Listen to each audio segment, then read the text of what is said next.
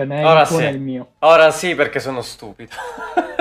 Ok, perfetto. Perché avevo disattivato l'audio anche... Vabbè, niente, non, non ci fate caso. Adesso si sente. Ehm, salve a tutti, scusate il problema del, scusate dell'audio. Scusate il disagio. È che giocando a Cyberpunk assorbi i problemi del gioco e li fai tuoi, perché eh, come sappiamo i videogiochi insegnano tante cose. Insegnano anche i bug, i bug nella vita reale. Come bug. Um, intanto ciao Dario. Live. Ciao Dario, tutto a posto, come stai? Sei contento di passare le feste in compagnia? Sì, assolutamente sì. Mm. Grazie cioè, Conte di tutto immaginario questo. Più a fianco. Io, io dico a Conte di non giocare col tre cinque due, ma non mi ascolta, però vabbè. Tralasciando questo, oggi è una giornata importante perché daremo... Intanto voteremo, voteremo, insomma non è una classifica, daremo i cinque giochi che ci sono piaciuti di più quest'anno, che giustamente abbiamo giocato, non... io per esempio non ho giocato The Last of Us due, per cui posso annunciare che nella mia top non c'è, in quella di Dario ci sarà sicura immagino, uh, più qualche delusione che ci, ha, che ci ha colpito uh, particolarmente quest'anno. Chiaramente io non so la, la top di Dario, Dario non sa la mia. Sicuramente un gioco sarà e Dario comune. Non sa nemmeno quella sua. Eh, soprattutto, soprattutto sarà improvvisata la sua, la sua live. Se ne uscirà con Kingsfield di From Software di, del novantacinque. Ehm, no, comunque, oggi parliamo di questo. Gli argomenti sono tanti, sappiamo quello che sta succedendo a C D Projekt Red, sappiamo... che chiaramente ci stiamo avvicinando. Devo togliere la pubblicità dai video... Che scarico comunque, allora, ci penso i trailer, perché uno scarica i trailer, uno non si può neanche godere un trailer in santa pace che c'è la pubblicità anche dopo il trailer. Va bene, eh, vabbè, iscrivetevi al Film Now Italia a cui sono iscritto pure io, per cui va bene. Tralasciando questo, basta World Premiere. ehm, oggi quindi sarà una live così, vi faccio vedere anche il calendario di questa settimana, annunciandovi anche che tanto per poverino stavo coprendo Hades, non volevo, cosa sto facendo. Um, sarà un calendario fitto perché, vista la situazione che il governo ci ha lasciato di lockdown e tutto quanto, visto che non potremmo uscire, visto che molta gente a casa chiaramente non può uscire dal proprio comune, non può vedere i propri familiari e tutto quanto, tutto, passiamoci il tempo su Twitch a cazzeggiare. Quindi intanto domani si ritorna col secondo episodio della, di Mass Effect, per cui ricordo tutto Mass Effect dall'inizio alla fine da un veterano, come mi posso definire io, in una scoperta di tutti i piccoli segreti di Mass modestia. Effect. Sì, sono assurdo. Questa, la modestia è la più grande bugia della storia, eh, basta con la modestia, se uno è bravo deve dire che è bravo, uh. Ehm, per cui ci arriveremo fino alla Legendary Edition di Mass Effect. eh, poi martedì torniamo col terzo episodio di Attack on Titan, che a quanto pare dovrebbe in- essere il primo del declino totale della qualità di Attack on Titan, vedremo se sarà così. Poi oh, mercoledì mercoledì di Expanse, mercoledì scorso che sarebbe questa settimana appena pass- che sta passando. Eh, ho commentato il primo episodio, però per mettermi in pari mercoledì parlerò dell'episodio due, tre e quattro tutto assieme, in modo tale che poi il cinque in poi siamo in pari e non c'è problema. Giovedì è la vigilia, giovedì è la vigilia, ma noi saremo live, o meglio io sarò live portando Dirt cinque, che con gli ultimi aggiornamenti sicuramente è anche migliorato, è anche un modo per vedere uno dei titoli arcade migliori degli ultimi anni. A Natale A Natale, ovviamente, che Natale sarebbe senza i xenomorfi, e andremo con Alien Isolation. Perché Alien Isolation? Non lo so, non lo so, potrebbe essere pure io. Divertente. Perché quando ho visto... Ti sei chiesto perché? Ti sei chiesto perché?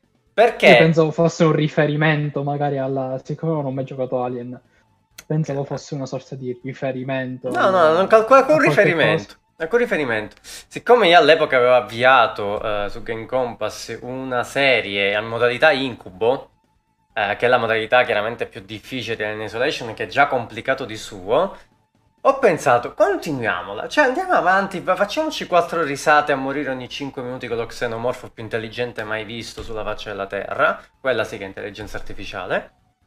Sabato, che è Santo Stefano, se non ricordo male, correggetemi se sbaglio, parleremo di Yashahime, o Yashahime, non so come si pronuncia, ovvero il sequel di Inuyasha. Dario conosce benissimo ovviamente Inuyasha, non l'ha mai visto se non ricordo male. Esatto. Ora, volevo parlarne anche perché è interessante analizzare come una serie, un prodotto degli anni novanta si affaccia a, a, nel duemilaventi. Sono cose molto diverse, chiaramente un discorso che poi varrà anche per Bleach. Ricordiamo che Bleach tornerà in forma anime l'anno prossimo, per cui insomma è un discorso che vale anche in questo senso. Vediamo a che punto siamo con questa serie, se ne vale la pena effettivamente seguirla, eh, oh, che io vi posso già dire che... Beh, e poi abbiamo domenica prossima con una live che ci proietterà l'anno prossimo, perché l'anno prossimo, se non succede niente di particolare come quest'anno, sarà il delirio, il delirio totale, come appunto sta arrivando la sirena, come potete sentire, sarà il delirio totale dei giochi che usciranno, film, serie tv, tutte cose posticipate di quest'anno arriveranno l'anno prossimo, non avremo tempo di fare cazzo. Se non verranno posticipate ulteriormente. Se non verranno posticipate ovviamente di nuovo al duemilaventidue, in quel caso saprete che l'ultima live del duemilaventuno sarà Talk Show La Follia duemilaventidue. Già sapete appunto l'ultima live del duemilaventuno. Uh, Se saremo ancora vivi. Parla per te. Uh, quindi togliete, evitando il calendario, basta perché l'avete visto. E torniamo appunto con Edis che ci Carrozza saluta. Dario, vuoi cominciare dalle delusioni o dai, dai migliori? Io direi dei migliori. Ah, io direi pure dai migliori.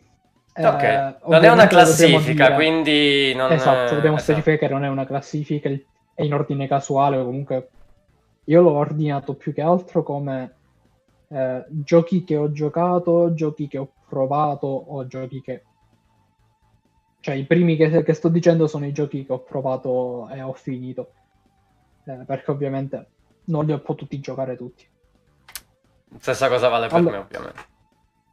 Il, il primo dei titoli che ho giocato eh, e che reputo uno dei migliori di quest'anno è eh, Ori and the Will of the Wisps. Cominciamo con l'unico in comune che abbiamo, probabilmente. Probabile. Eh, è uno dei miei platform preferiti insieme a Hollow Knight, se prendiamo solo la sua parte platform. Eh, mi ha divertito tantissimo, anche se... c'è un sé in questa, questa nomination. Non, non mi è piaciuto più del primo. Il primo aveva poi un, una storia dietro, un, anche un gameplay dietro diverso. Eh, sinceramente mi è piaciuto di più, mi ha divertito di più giocare il primo che il secondo, anche se il secondo è proprio gestito benissimo a livello di level, level design, ehm, le musiche, poi è la, il comparto artistico è impressionante. È una delle poche esclusive uh, Microsoft, che ormai non è manco più esclusiva perché se non sbaglio è uscita anche per so Switch. Switch. Quindi eh, l'unico gioco che non, non c'è su... No, ormai c'è dappertutto perché c'è pure su P C, vabbè. Niente, come non detto. Eh, Che dire, eh, deve essere provato sicuramente, deve essere giocato con tranquillità e godendosi la... il gameplay, non tanto la storia perché l'ho trovata abbastanza banale, ma è ovvio che un platform del genere non può e non deve avere una, una storia che sovrasti quello che è il gameplay nudo e crudo. Non so se, visto che ce l'hai pure tu, In, in classifica, non so sì, ovviamente io se completerei... come, come delusioni. No, come Goti ovviamente, ah, okay. uh, ne parlo anche per completare a sto punto il discorso. Sì, evitare di... Uh, di io sono... non sono proprio d'accordo con te per tante cose. Nel senso, io l'ho preferito molto più rispetto al primo capitolo, ma non perché... Uh, è migliore, semplicemente perché è più onesto. Cioè, il primo capitolo, essendo un, puramente un platform, aveva per esempio un input lag che rompeva le palle in certe situazioni, soprattutto quando dovevi fare la capriola verso il basso. Quello era l'incubo, cioè era proprio la bestemmia. Dario lo sa perché in certi livelli do... mi sono bloccato e lui lo sa. Um... Con l'introduzione invece del combattimento a corpo a corpo, e qui si avvicina Hollow Knight ovviamente, è diventato molto più uh...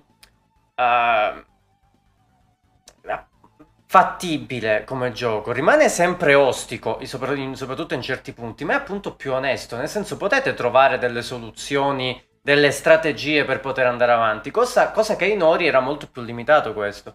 Anche il cambiamento dei salvataggi, uh, prima in Ori il salvataggio era praticamente manuale e se non avevate l'energia per poter salvare potevate eh, rimanere fregati. Crepare. Qua avete anche dei checkpoint, anche abbastanza...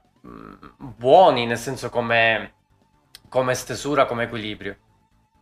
Poi abbiamo meccaniche da gioco di ruolo, tra virgolette, quindi meccaniche di potenziamento che avvengono in vari, in vari, in vari rami, quindi con eh, meccaniche passive e attive, e questo chiaramente permette anche di personalizzare un po' il modo in cui si, ah, si approcciano i nemici e tutto quanto. Uh, È un gioco estremamente più complesso e molto più equilibrato rispetto al primo capitolo. Poi anche la, la narrativa non è banale, eh, né il modo in cui ti viene raccontato, con, che tecnicamente è splendido, eh, con delle musiche eccezionali, anche se comunque di mio gusto preferisco quelle del primo capitolo. Eh, ma la storia non è per niente banale, cioè... Uh, c'è sempre la questione dell'abbandono, c'è sempre il discorso del come puoi reagire all'abbandono, un po' come Naruto, no? Cioè eh, puoi reagire alla Naruto, alla Sasuke, tra virgolette, qui sei un po' alla Sasuke, eh, però eh, n- non è per nulla banale, cioè eh, è sempre una storia chiaramente che da un lato è un pretesto per poter garantirti un gameplay di un certo tipo e certe situazioni, ma dall'altro riesce anche a comunicare, grazie anche al comparto sonoro, eh, tantissime piccole sfaccettature di cose che accadono tutti i giorni. Eh, per cui è sicuramente uno dei migliori giochi che ho giocato quest'anno, nella mia top cinque, mettiamola così, eh, e niente, insomma, t- tanta roba. Oh. Bisogna, io vorrei vedere un titolo che Moon Studios non, si, non farà un altro Ori.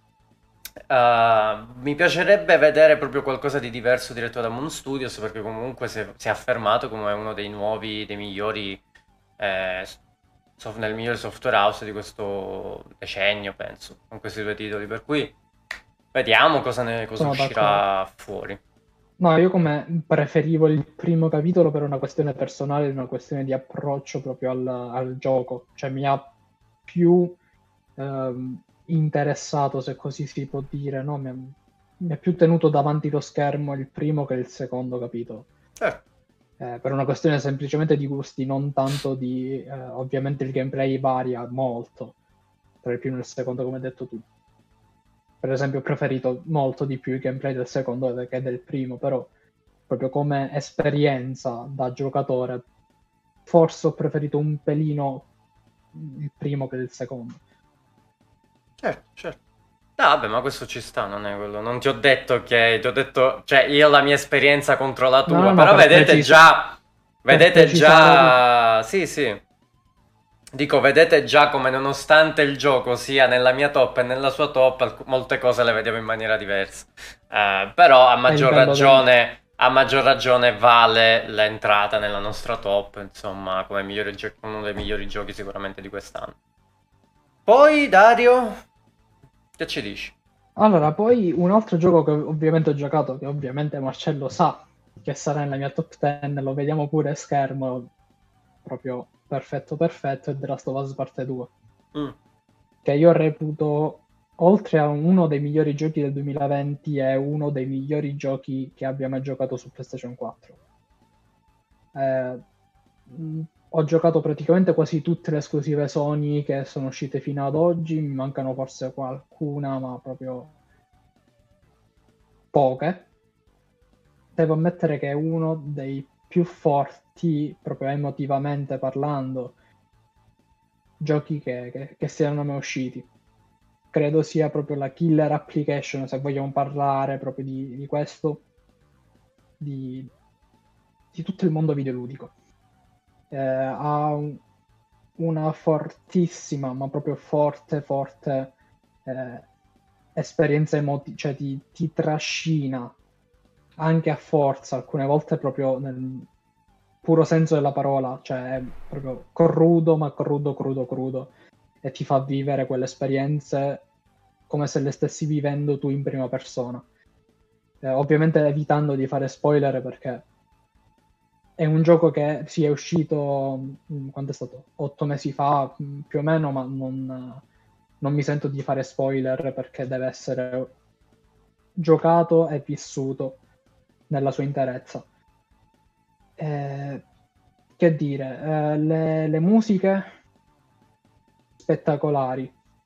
Sotto tu- io mh, amo moltissimo uh, il comparto sonoro nei videogiochi, e non solo nei videogiochi, preferisco anche eh, il comparto sonoro nel uh, serie tv, anime, eccetera eccetera. No, non, non trovo le parole per definire il comparto sonoro, il comparto, proprio le soundtrack di The Last of Us Part due, che mh, si allineano perfettamente a quello che è il mondo di gioco, a quello che sono i sentimenti dei, dei protagonisti, della, soprattutto di Ellie. Eh, vabbè, tralasciando poi il comparto tecnico, che è riuscito a fare i miracoli, letteralmente i miracoli, con PlayStation quattro liscia, slim, fat, chiamatela come volete. Eh, narrativamente parlando non, non, non, non riesco a trovare uno stesso gioco che possa essere messo alla pari o quantomeno paragonato a The Last of Us Part due. È forse il gioco più crudo che abbia mai giocato. Ovviamente Marcello non, non so se l'ha provato nei, in questi mesi. No, mai toccato. Ok.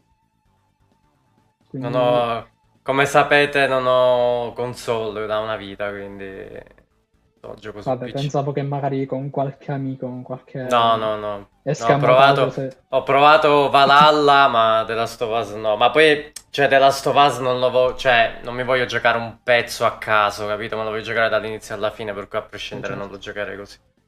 Ehm... E, e devo dire pure che mm. eh, dura, se non sbaglio, venti quattro ore, venti, una ventina d'ore più o meno, sembrano molte di più, cioè è talmente...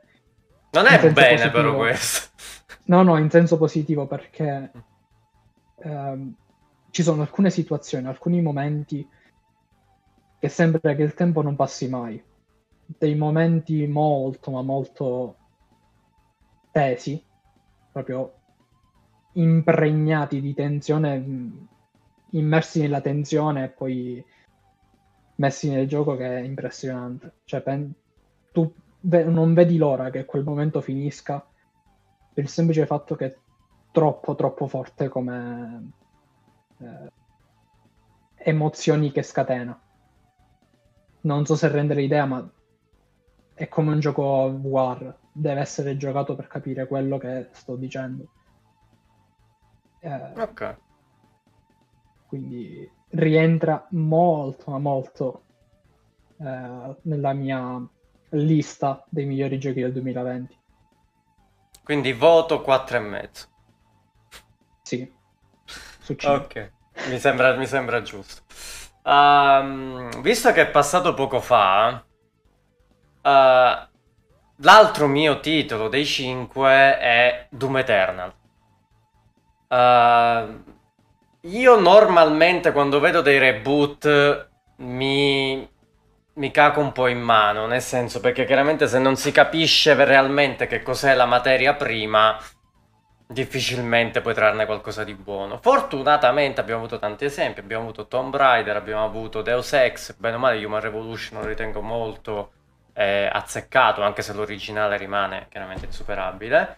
E abbiamo avuto Doom nel duemilasedici, che è stato un fulmine a ciel sereno. Io ricordo quando giocai per la prima volta alla demo, Non lo so, non mi prese particolarmente. Poi giocandolo per intero me ne sono innamorato. Ho aspettato Doom Eternal come l'Ave Maria, per, no? Come, chi è che dovrebbe tornare? Gesù. È quello che dovrebbe ritornare, per cui l'ho aspettato un po' come Gesù. Uh, mi aspettavo una sorta di more of the same, in realtà è molto molto di più. Il titolo ovviamente è, di, lo sapete tutti, è tremendamente frenetico, è tremendamente violento ed è uh, uh, appunto possiede un gameplay, un gameplay pazzesco. Io no, veramente a livello di feedback dell'arma, ogni arma appunto delle peculiarità che sono completamente diverse, oltre ad avere due tipi di fuoco, è veramente vi, vi spinge in tutte le maniere ad esplorare, perché rispetto al primo Doom è molto più complesso anche narrativamente parlando. Io onestamente non sentivo l'esigenza di avere un approfondimento narrativo a quello che stava accadendo a Doom, cioè prendi il Doom Slayer, spari ai demoni che vedi per giro e basta, cioè sei contento così. Invece I D ha voluto approfondire anche la, la, la trama, ha voluto approfondire anche la parte narrativa con tanto codex all'interno del, del titolo. Riesce a essere anche relativamente interessante, se devo essere sincero, eh, con la Carmire, insomma, ha questa entità suprema, no? Che ha sembianze quasi angeliche, in questo, che, che insomma stona un po', volendo stonare assieme a tutti i demoni che ci sono là dentro, quasi a richiamare l'aspetto di Lucifero. Uh, ed è qualcosa comunque che ho apprezzato tantissimo, per, anche perché non era richiesto.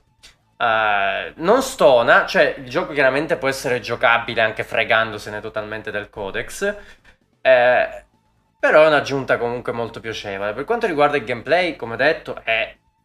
io veramente non trovo parole, secondo me siamo di fronte alla perfezione fatta soprattutto in prima persona. Cioè, se cerchi la frenesia è il gioco per antonomasia. No, ma sono proprio le meccaniche di base che sono azzeccate. Cioè, un F P S prima di tutto ti deve dare una, dei buoni feedback. Tu l'arma che impugni, ed è un discorso che per esempio si può, può fare per Cyberpunk, uh, essendo comunque anche un F P S in prima persona. Uh, se tu sbagli nel dare feedback dell'arma, già hai un problema alla base, cioè hai finito.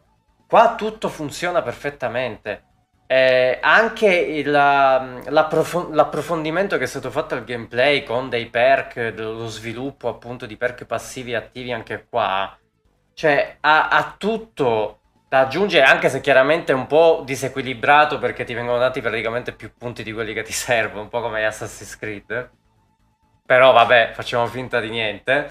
Uh, però appunto porta una profondità in uno sparatutto in prima persona che raramente si vede. Uh, e ricordiamolo, cioè, qua non è che è un R P G F P S open world, è un F P S e basta. Cioè, ha delle sezioni, sono state aggiunte delle sezioni platform che invogliano anche ad esplorare e completare la mappa, ci sono tanti piccoli eh, segreti, tanti piccoli bonus, è un gioco quasi perfetto, e anche tecnicamente è stato fatto un miracolo, è un gioco che ha, è stupendo a vedersi e non è poco di sti tempi, anche ottimamente, ottimi- ottimamente ottimizzato, eh, per cui sicuramente Doom Eternal è tra le cose migliori che ho giocato quest'anno e, e spero veramente un terzo capitolo di livello, cioè, visto che siamo dalla nuova generazione non, non so cosa, cosa mi aspetto arrivato a questo punto. Di software è comunque una garanzia, ce lo ci piove anche con i Wolfenstein, non c'è non c'è paragone, per cui questo per me rimane sicuramente in, uno dei migliori F P S degli ultimi vent'anni a mani basse, ma a mani basse è uno dei migliori sicuramente di quest'anno. Lo voglio provare. Dario Bungie? Allora, allora Destiny due voglio... che ho rigiocato per eh... l'ottantesima volta. No. Sì, in realtà è Destiny due, la... il nuovo D L C, no, non è vero. Eh, adesso rientrano eh, tutti quei giochi che non ho potuto provare, ma comunque rientrano nella mia lista, non chiamiamola top, eh, per una grande importanza, secondo me, nel mondo del videoludico, soprattutto di quest'anno, ma anche per il futuro. Allora, inizio con um, Microsoft Flight Simulator, perché mi voglio lasciare gli ultimi due per la fine. Questo è stato uno dei... anzi è stato, eh, secondo me, uno dei più pesanti graficamente giochi degli ultimi anni. E ovviamente non, gio- eh, non ottimizzato, è pesante perché non è ottimizzato, perché ti renderizza in tempo reale tutto il mondo. Ed è una cosa impressionante solo nel, nel dirlo. Cioè, eh, Flight Simulator, correggimi se sbaglio, eh, scarica tutti i dati da um, i server di, di Microsoft, eh, tutti i dati di satellite, grafici e cose di, di questo tipo, li scarica in tempo reale sul tuo computer e ti renderizza realmente tutte le gli edifici, le costruzioni che ci sono. Sì, realmente. Viene utilizzata, diciamo, l'I A uh, per ricostruire da immagini due D uh, strutture tre D. Sì, questo sì, questo è stato fatto un lavoro pazzesco. E anche il meteo che... che è comunque conforme alla realtà, il traffico che bene o male viene riprodotto a grandi linee come nella realtà. Eh, sì.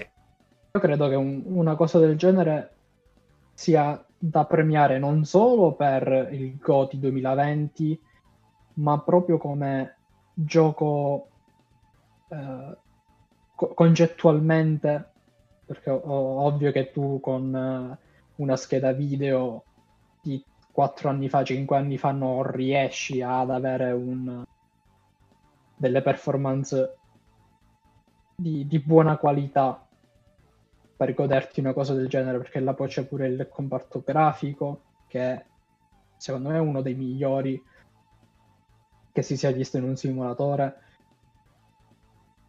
È se- semplicemente un gioiellino della tecnica, se vogliamo utilizzare questo termine. Quindi non, non vedo perché non debba essere uno dei migliori giochi del duemilaventi, ma uno dei migliori eh, giochi tecnicamente avanzati del degli ultimi anni, oserei dire. Sì, io l'ho, prov- l'ho provato, eh, chiaramente non al massimo dei settaggi, ci mancherebbe, eh, appunto per la curiosità. novanta riesci. Per la curiosità, uh, io non amo questo tipo di, di giochi, cioè non ho la struttura adatta, l'ho provato col pad, per, insomma, per farvi capire, non ho proprio... Sì, eh, questa è un'altra, chiamiamola pecca, che il giocatore medio non può... O meglio, vabbè, è chiaro che è un gioco di nicchia rivolto a un determinato tipo di pubblico, e, esatto. Insomma, è chiaro. Eh, però appunto ero curioso, io la prima cosa che ho fatto è vedere casa mia, essenzialmente. Sono partito appunto dall'aeroporto a farmi il giro e cercare casa mia, ed è incredibile come tutto risulti verosimile, cioè... Uh, ci sei tu che butti la, l'immondizia. No, ma è stato carino, ma è stato carino anche, sai per cosa? Per vedere magari la città in cui vivi da un altro punto di vista. Perché magari capita che ci passi relativamente vicino quando sali su un vero aereo. Eh, però vedere la mia città, Palermo, eh, perché magari puoi volare a bassa quota, vedere tutti gli edifici, vedere le strade come si intersecano tra loro. Sì, ma è un attimo. Eh... In quella... È un attimo, eh? No, lo dico, in, eh, stando su una, un vero aereo, dico, è un attimo guardare... Eh, Vabbè, dipende a che altezza sei. Sofferma... Dipende a che sì, altezza dico, sei. Non ti puoi soffermare a guardare l'autostrada o una cosa del certo, genere. Certo, certo. Con quel uh, gioco ti puoi sì. soffermare, puoi fare tutti i giri che vuoi. Sì, tralasciando che chiaramente precipiti ogni due minuti se, se sei stupido come me. Però uh, è stato veramente Dillo impressionante. Dillo che hai provato a schiantarti sopra la tua casa. Ho provato a schiantarmi per vedere cosa succedeva, ma si annerisce semplicemente lo schermo, non succede niente. Mi pare anche abbastanza comprensibile. Peccato. Eh, non è chiaramente nella mia lista, ci mancherebbe, però è interessante anche parlare di, di questo titolo. Um, poi um, non mi ricordo, non mi ricordo. Palla a te. Uh, sono indeciso. Ho due indie interessanti. Parliamo di questo prima. Allora, um, un altro titolo che metto in lista è che eh, mi ha sorpreso parecchio e si merita anche il premio Bestemmio duemilaventi, è Ghostrunner. Uh, Ghostrunner è chiaramente, rientra nella sfera del cyberpunk, perché quando sapete, quando, dovete sapere che quando c'è un titolo di una certa rilevanza che sta per uscire, a un certo punto ne escono, non dico dei cloni, ma alcuni titoli che cercano un attimino di cavalcare l'onda uh, del titolo principale. Ghostrunner, che praticamente è ambientato sempre in un mondo distopico di corporazioni, cyberpunk, purtroppo a livello artistico non è così, secondo me, uh, memorabile. No, memorabile più che altro. Non no. dico che... che siamo, però mh, non ricordo. Non ti rimane impresso. Esatto, non ricordo zone particolari, me le ricordo solo per le bestemmie, non per, per il lato artistico. Uh, ed è un gioco veramente eh, ben studiato in, in certi aspetti, perché è chiaramente un puro roguelike, ragazzi, eh, in cui si muore in continuazione. È un platforming in cui basta niente per morire. Ed è chiaramente uno dei classici giochi in cui la frustrazione è, è in bilico è, e basta poco veramente per farti incazzare. Um, chiaramente è un titolo in cui eh, il protagonista è un eh, armato di, di katana, eh, poi può essere potenziato chiaramente con eh, degli appositi perk da, da questo punto di vista, ma... Eh, ed è essenzialmente un, un platforming, eh, un action platform in poche parole. Però è così dinamico, così frenetico, che veramente basta veramente un niente, perdere un attimo l'input. E qua è, fatto, è stato fatto un lavoro ottimo, perché l'input dei comandi secondo me è perfetto in questo tipo di gioco, perché basta un niente per far saltare tutto. Eh, però ci sono delle zone in cui vera- la torre con i laser, ragazzi, quella per me è stata... Cioè, non vi dico quello che ho passato, altro che Ori. Uh... Che poi, tra, se non sbaglio, è compatibile anche con il D L S S di Nvidia e l'R T X. Sì, sì, sì, sì, eh, sì. E vedendo delle, ovviamente dei video, perché io... No, è molto, è un bel, un bel gioiellino, eh. È uno, forse, non dico, non è dei migliori che implementa il D L S S, eccetera, eccetera, però secondo me... è uno dei titoli in cui si può vedere forse un poco più nel dettaglio. Sì, perché comunque non è un titolo estremamente pesante, gli ambienti so- non sono estremamente grandi, per cui chiaramente si può pompare di più uh, esatto. sugli aspetti tecnici. Eh, è un bel gioiellino, devo dire, a quattro K è veramente un gioiellino. Eh, Io l'ho giocata a millequattrocentoquaranta sessanta, quindi lì sessanta veri, Dario, fidati che l'avevo calcolato questo. E... e stavo dicendo appunto che ve lo consiglio solo se avete pazienza, ma non perché è difficile in maniera sbagliata. Sì, ci sono alcuni momenti in cui esagera, uh, c'è diciamo della difficoltà costruita ad hoc, eh, però veramente... Vi, vi esalta come poco, basta veramente poco appunto per morire, anche perché quando c'è uh, l'unione di platform con anche i nemici presenti sulla mappa è il delirio totale. Eh, voi chiaramente potete avere dei...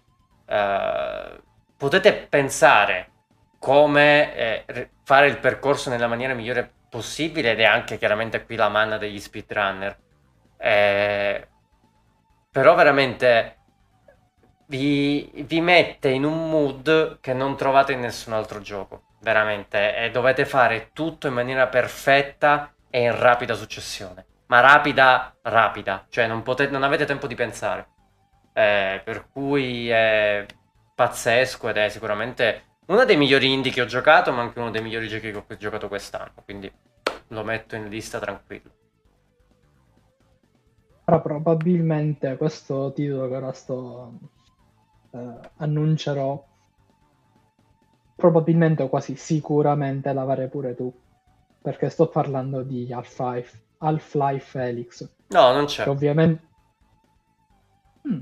eh, non l'ho giocato, non l'ho messo. Pensavo che invece lo, lo volessi aggiungere. No, non l'ho provato, cioè lo so per sentito dire, ho letto ah. molto, eh, però se non lo provo, soprattutto per essere V R, se non lo provo... Es- non l'ho fatto fa. pure io, io quest'anno ho giocato veramente pochi titoli del duemilaventi, ma moltissimi giochi degli anni precedenti, eh, quindi per, ehm, non ho potuto provare chissà che cosa quest'anno, di quest'anno. Eh, l'ho voluto aggiungere semplicemente perché è una nuova tappa per il V R. Sicuramente. È uno... Ne abbiamo parlato moltissimo durante anche i, i Game Awards, i nostri Game Awards, eccetera, eccetera. Sì, ci siamo anche indignati che non era tra i candidati sì, non, del gioco dell'anno. Come, non fosse candidato, quindi ne abbiamo parlato. Dico solamente che potrebbe essere, se, se viene sfruttata l'opportunità, potrebbe essere il trampolino di lancio per il V R per tutte le piattaforme. Non lo sarà mai. Eh, secondo me potrebbe essere il trampolino di lancio, soprattutto per quanto riguarda il P C e P S quattro. Non lo sarà mai. PlayStation in generale, perché probabilmente non appena uscirà il V R due per la PlayStation cinque... potrebbe uscire anche Alyx, potrebbe essere fatto un porting per, uh, per la PlayStation, perché se non ricordo male Half-Life uno e due sono arrivati su, su PlayStation, quindi sicuro potrebbe... se non ricordo male sì. No, Half-Life con... sicuro? È arrivato su PlayStation? Cerchiamo subito. Cioè sarebbe la... la, la... cioè... Io so che sono ancora su P C, soprattutto Half-Life due. Mi sembra difficile che sia... hanno piano fatto dei porting. Valve che abbia fatto dei porting per console. Forse Portal eh, sono arrivati su... Portal mi pare che sono arrivati su console. Ma Half-Life non mi ricordo proprio. Magari sbaglio, eh, cioè... No, no, no, PlayStation due è uscito. Ah, PlayStation due. Vabbè, PlayStation due sì, ma non dei porting su PlayStation... Eh. No, eh, recenti no. Ah, ok. Ovviamente, perché si parla di millenovecentonovantotto, quando è... Quindi mi sembra pure strano che Valve si, si sia messa... Met... ci abbia messo le mani. Eh, comunque, il primo è uscito su, anche su PlayStation due... Eh, vediamo il secondo, è uscito sia per Xbox trecentosessanta che PlayStation tre. Ok. Quindi ci sono arrivati. Ok, ricordavo ma... Eh, quindi visto che sono arrivati anche su, su PlayStation due, tre, quelli che sono i primi due Half-Life, potrebbe arrivare... Alyx potrebbe arrivare con compatibilità piena al nuovo visore di, di PlayStation cinque quando verrà annunciato, o magari anche come retrocompatibilità su, diciamo, il primo V R, che non sarebbe male, cioè sarebbe una del, delle prime opere a trecentosessanta gradi, tra virgolette, perché, eh, che sfrutta praticamente tutta la tecnologia del, del V R, eh, anche se mh, deve esserci una potenza di calcolo dietro non indifferente, perché praticamente tutti gli oggetti sono eh, si, si possono mh, prendere, o comunque si possono, come si dice, puoi interagire con tutti gli oggetti in pratica. Quindi bisogna vedere. Però secondo me potrebbe essere un trampolino di lancio per la tecnologia V R in generale. Io penso proprio di no. Io ho sempre detto che Half-Life Alyx probabilmente rimarrà un unicum nel, nel campo del V R.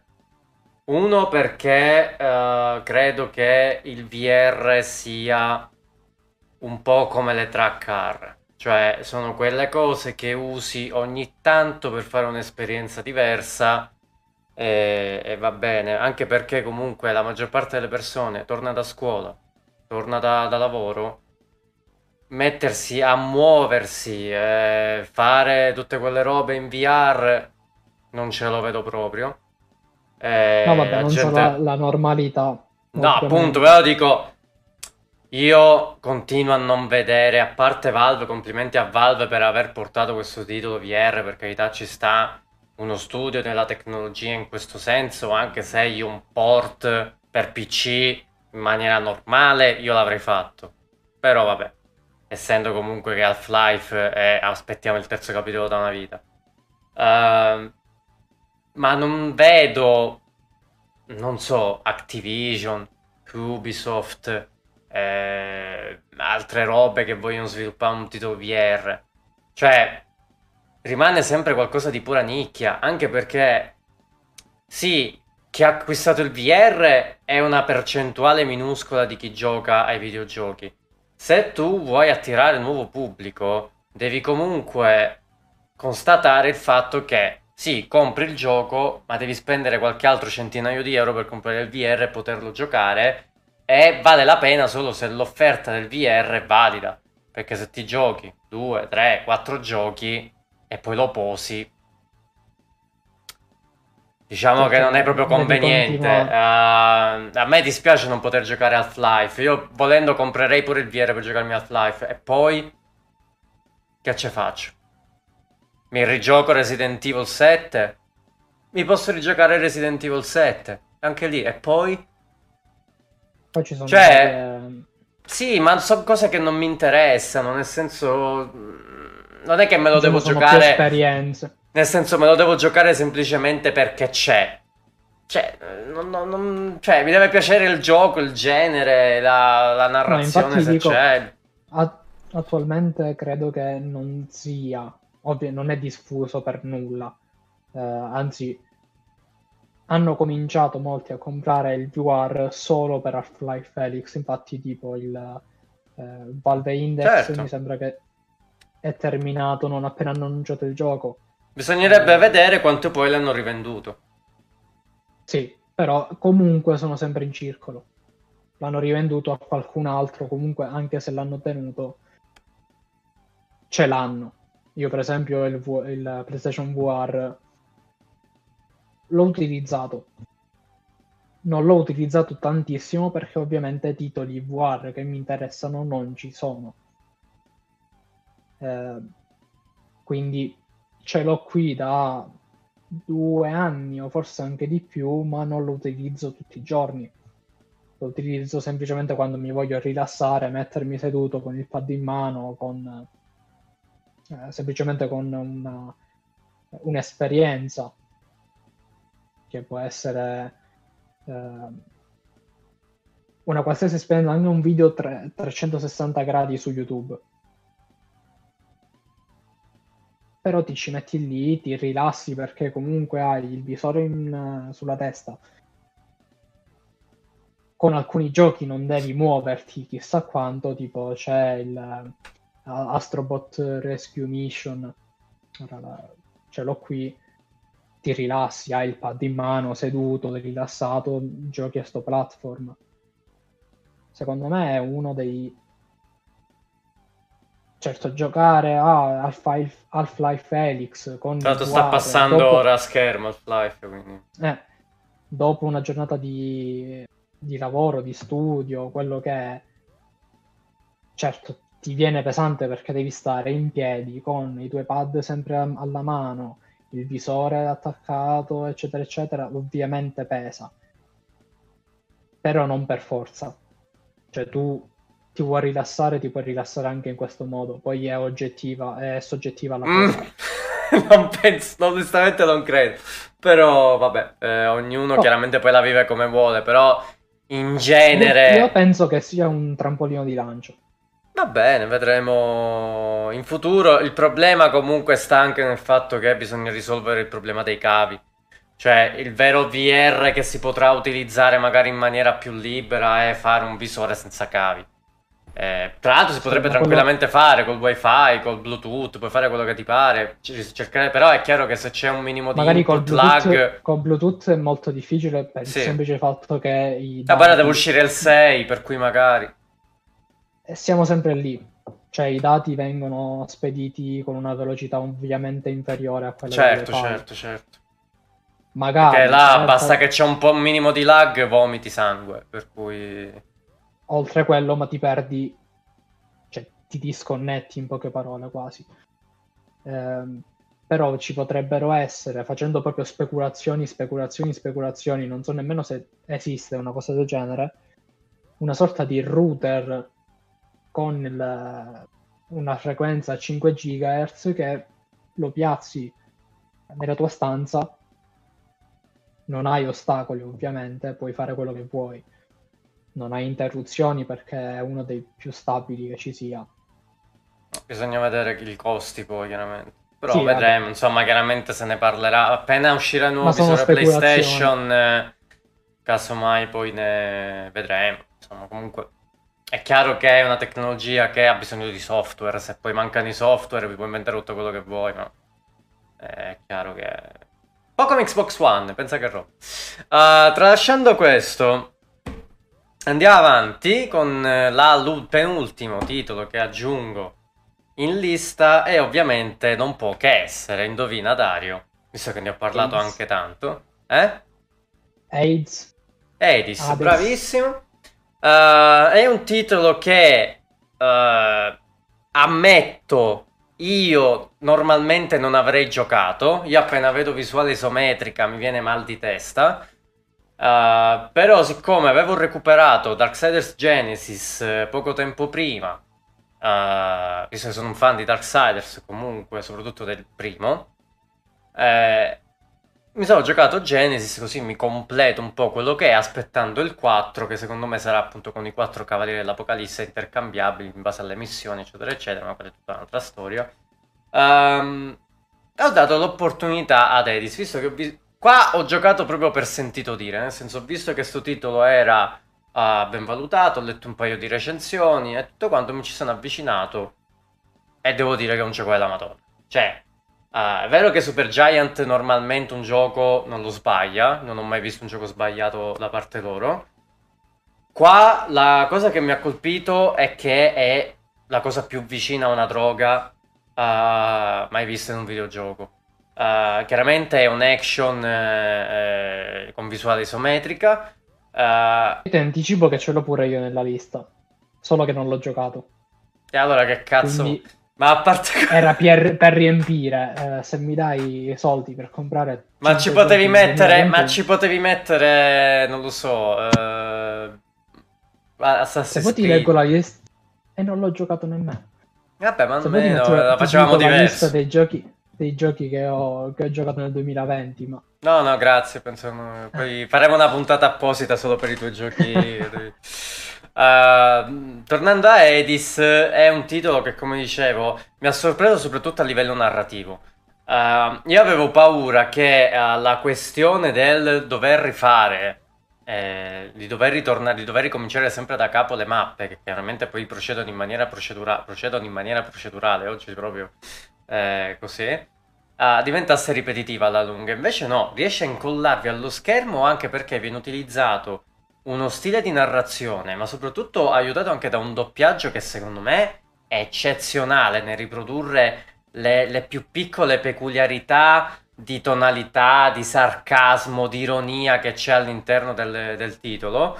uh, Ed è comunque un qualcosa che continua a variare, è un gioco che continua a evolvere costantemente in base ai vostri progressi, non solo in quello, per quello che fate voi, ma vi cambia proprio tutto il contesto in base a quello che fate, nei rapporti con gli altri personaggi, nelle boss fight. È, è un gioco che appunto si evolve in continuazione. Eh, poi è un gioco estremamente vario, tutte le armi che avete possono essere potenziabili, ogni arma ha una variante diversa. Eh, ogni run che fate, come detto, è una droga ed è unica di volta in volta. È È un gioco veramente pazzesco, potete crearvi cre- la vostra build, potete fare quello che vi pare. È un gioco che io trovo assolutamente eccezionale, ha vinto tra l'altro Game, of, Game Awards, miglior indie e eh, miglior action forse, non mi ricordo, eh, ed è veramente meritatissimo, perché comunque stiamo parlando di quei giochi che magari al grande pubblico possono eh, non interessare, perché vedono la, sta, sta visuale in, così, eh, magari non che vedono te... il graficone. Non vedono il graficone e dicono ma che è sta cagata, invece no, è, è un gioco eccezionale. Uh, chiudo anche col comparto artistico, perché comunque essendo ambientato nell'antica Grecia, eh, quindi con la mitologia greca, a eh, diventare diciamo eh, banale basta o niente, invece qua sono tutti studiati veramente bene, c'è i personaggi a livello di design, il character design lo trovo fantastico, eh, veramente è un gioco a cui do pochi difetti, nel senso uh, a volte posso capire che possa risultare, eh, soprattutto andando avanti, magari un po' ripetitivo, perché chiaramente vi ritrovate a rifare eh, anche forzatamente eh, la, tutta la trafila, anche perché tre, ci sono diciamo tre mappe e forse sono un po' pochine, eh, però è un gioco che, come detto, cambia in continuazione, per cui è sempre qualcosa di nuovo e eh? potete anche creare delle robe pazzesche. Io per esempio, mettendo assieme uh, il potere di la schivata di Poseidone con eh, gli attacchi di Ares con la condanna, facevo le meglio cose, cioè ero impazzito io, e delle build che potevo fare veramente eccezionali, per, scritto benissimo, personaggi ben caratterizzati. Niente da dire. A caso, io quest'anno avevo giocato Transistor, mm. che è sempre dei questo studio. Che non ho giocato. E a me ha colpito tantissimo, perché pensavo fosse uno di quei giochini stupidi che regala Epic Store negli ultimi tempi. Oh, mi è piaciuto, l'ho finito e probabilmente comprerò anche Hades quando... avrò la possibilità, anche quando magari finirò più o meno il, il backlog. Che brutta bestia il backlog. Io tra l'altro, visto che poi uh, allora io per esempio c'ho, è perché voglio dirvi una cosa, Cyberpunk per ora, poi vorrei finire Twin Mirror, devo finire Alan Wake American Nightmare e, e i D L C di Control, ma poi ho deciso che mi recuperi The Witcher dal primo e li farò in live. Bestemmiare nel primo, farò proprio tutti The Witcher a bestemmiare dal primo con quel, con quel gameplay di merda, quel combat system di me, però eh, lo farò, lo prometto, farò i The Witcher in live. Uh, fatemi lavare tutta sta roba. Tanto a gennaio non esce nulla di che, forse The Medium, eh, poi non, non so cosa esce sinceramente, oh. non ricordo, per cui ci abbiamo il tempo. Comunque uh, notato, io proprio oggi, proprio prima della live, eh, più o meno stamattina, ieri sera, ho finito eh, il secondo D L C Blood and Wine di, di The Witcher tre. Mm. E devo dire che eh, se non ti leggi i romanzi lo puoi tranquillamente giocare, perché ti spiega più o meno tutto. Però molte cose non le, non le riesci a recepire. Molte storie che vengono dette che ti sembrano buttate lì senza un senso, il senso invece ce l'hanno. E li ritrovi proprio negli ultimi romanzi. Vabbè, non c'è un codex dentro The Witcher. Non c'è un codex, ma ci sono ovviamente poi tutti i libri che puoi recuperare che ti spiegano la storia del mondo. Sì, secondo te mi vado a leggere sei romanzi di The Witcher per... no, ma neanche morto. No, cioè, no, no, no. Il, gioco, il gioco lo puoi giocare tranquillamente. Ah, eh. Cioè tu puoi giocare tranquillamente al primo, al secondo e al terzo, perché sono ispirati ai fatti. Anzi, sì, infatti questo pure so dopo, io, quindi... si ambientano pure dopo i romanzi, quindi puoi tranquillamente giocarli senza aver letto nulla. Però ci sono alcune sfumature che l- puoi cogliere, quelle sfumature solo se hai non proprio letto i romanzi, ma se hai la conoscenza del mondo di The Witcher in generale. Vabbè, quello è normale comunque, non è... Però dico, l'importante è che sia cap- comprensibile. No, da chi no, non è comprensibile al cento per cento. Uh, eventualmente guarderò la serie tv di Netflix, visto che è talmente bella. Ma tralasciando ste cacate, Dari, illustraci l'ultimo gioco che hai messo in lista. Eh, te l'ho detto, Hades.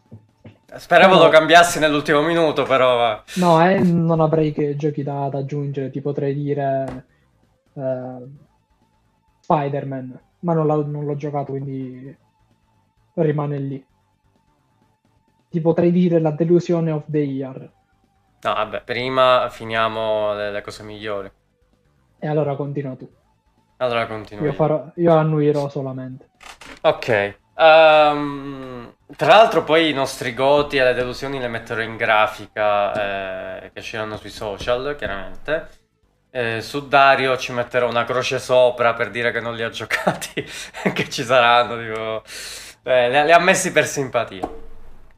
Vuoi indovinare tu invece il primo che ho messo? Allora... L'ultimo che mi è rimasto.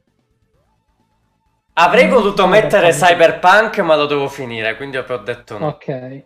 Però è un gioco che è uscito l'anno scorso, ma che è uscito su P C quest'anno. E quindi permettetemi di fare il furbo, così ne posso parlare. Eh, metto...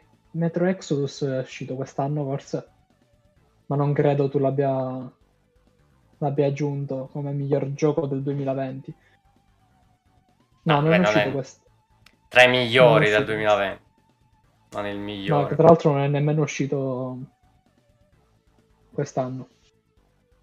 Hai e... dieci secondi. Ok.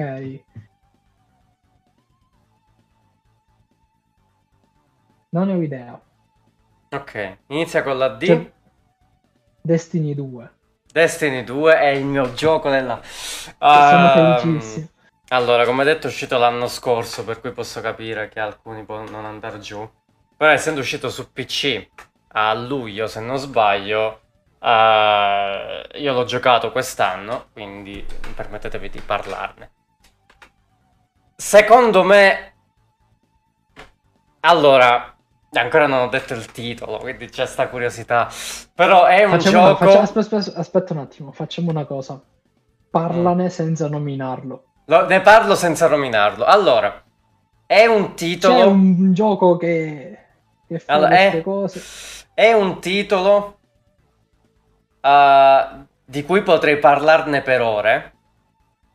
Ed è un titolo particolare perché ha delle vette... di un eccezionale che veramente lascia una bocca aperta, mischiata a delle cose che ti lasciano a bocca aperta nell'altro senso per non averci che pensato. Ho capito cos'è.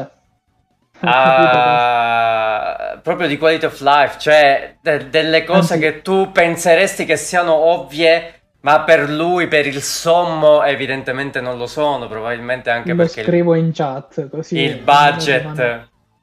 Il budget uh, non è stato poi così alto, anche perché è stato detto dagli attori che sono stati pagati praticamente con le noccioline.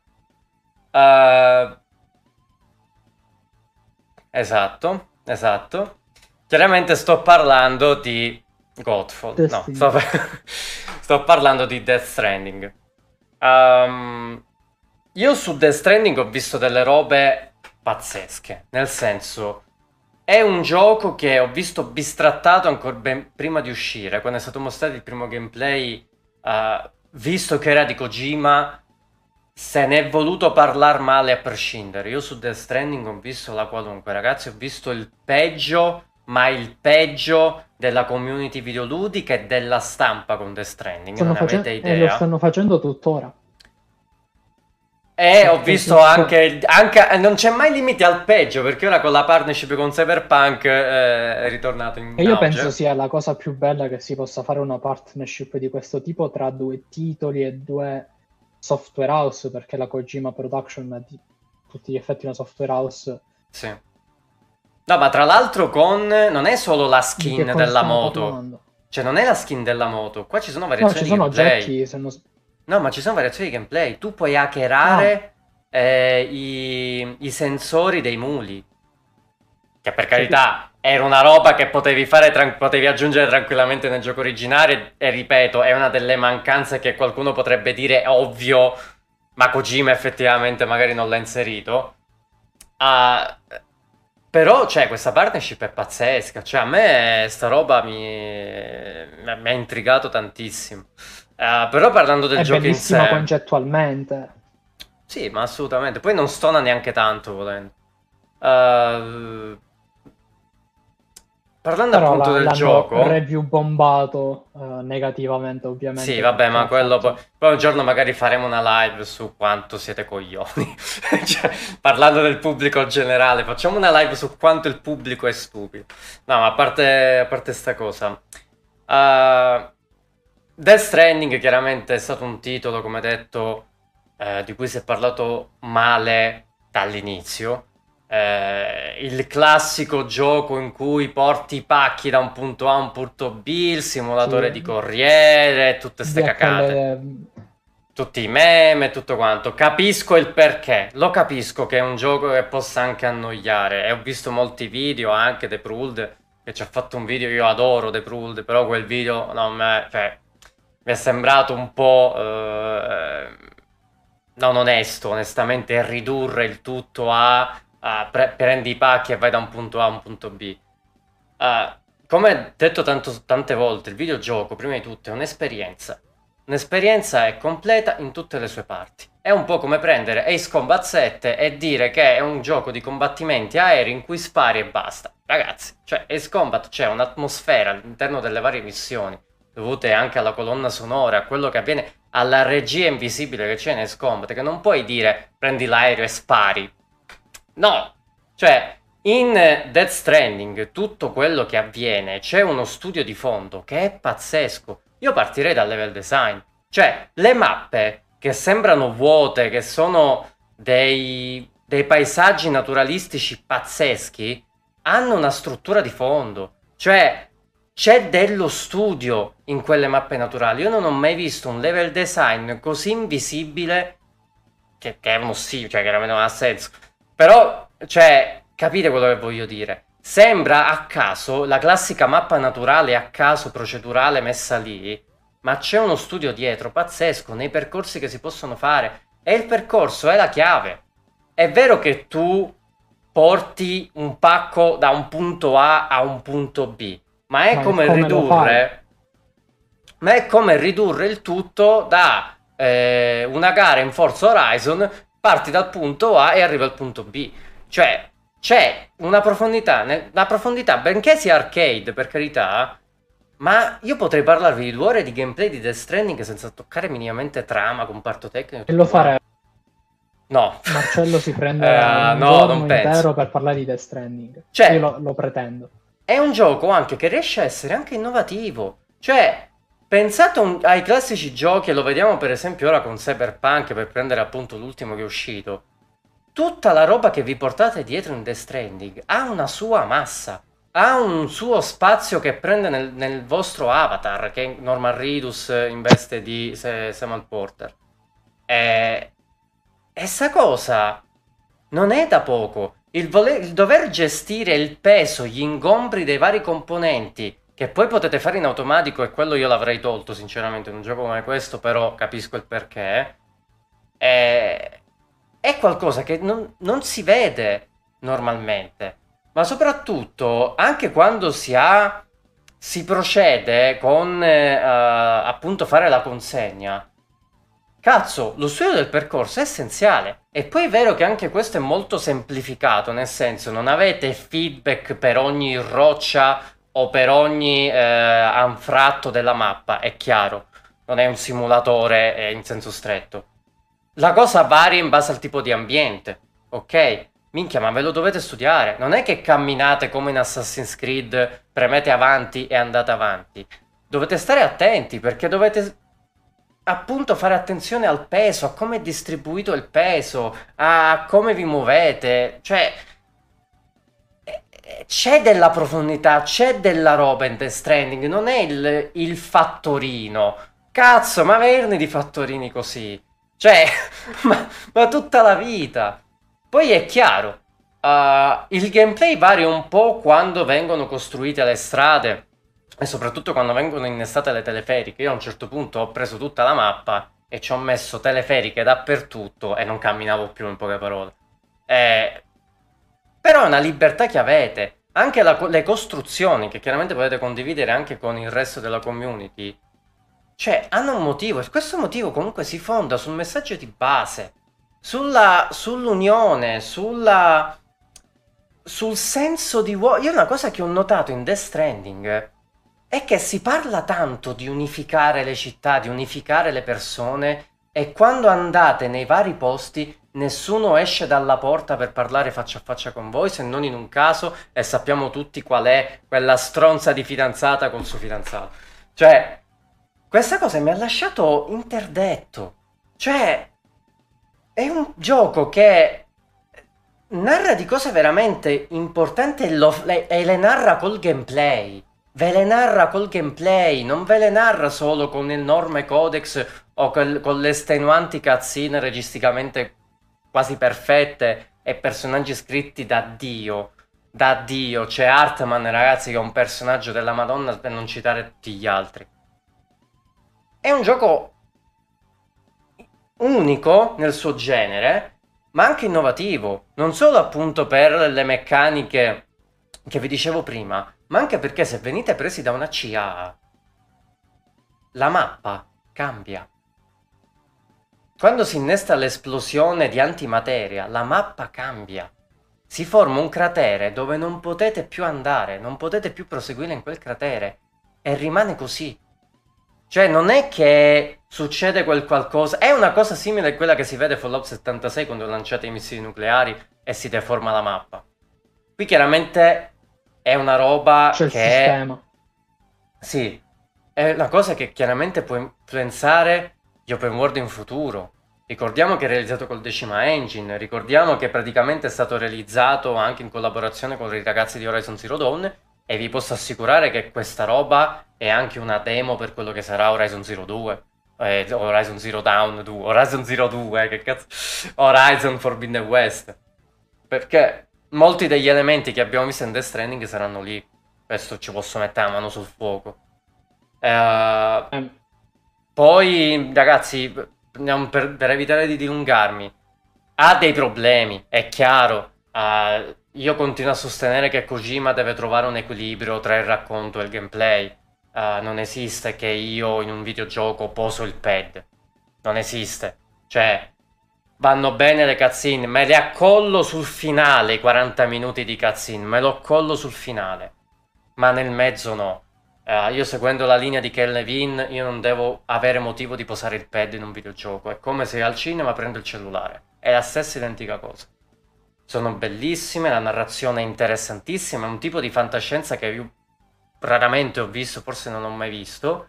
Uh, vi tiene incollati, volete sapere il perché di certe cose, la verità su certe cose, eh... ma serve un equilibrio.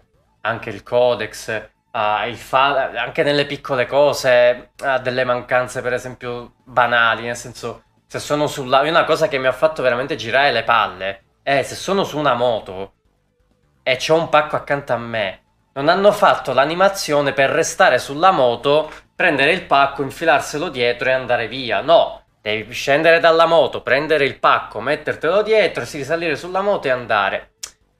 Ho capito, ma fammelo un'animazione così per facilitarmi un po' il tragitto. Poi vabbè, il fatto che magari la musica... Eh, non hai un Walkman, eh, poi magari hai eh, un endgame che te lo puoi portare appresso. Eh, avrei preferito di mio una mappa un po' leggermente più piena, magari qualche piccolo segretino in più, tanto per enfatizzare un minimo l'esplorazione, ma così tanto per... Uh, sono tante cose, i menu, che sicuramente, ragazzi, i menu... Sto gioco era stato progettato per essere... giocabile da chiunque. Io sfido mia madre a capirci qualcosa in questo cazzo di menu. Cioè, è, è veramente incredibile. E mi fermo qua. Mi fermo qua, uh, se no veramente poi non la finiamo più. Comunque Death Stranding è, è uno dei migliori titoli che ho giocato quest'anno, in assoluto. E vi dirò di più, degli ultimi anni. degli ultimi anni. È un titolo memorabile, memorabile in assoluto. Detto questo, direi allora, di adesso... passare alle delusioni. Quante ne hai tu? Eh, solo una ne ho aggiunta. Ok, quindi facciamo... Ok, inizia tu? Che, diciamo, no, aspetta, delusione... inizio io, così poi alterniamo. Sì, però ti dico, la, la delusione dell'anno io sinceramente di solito non ne ho avute mai.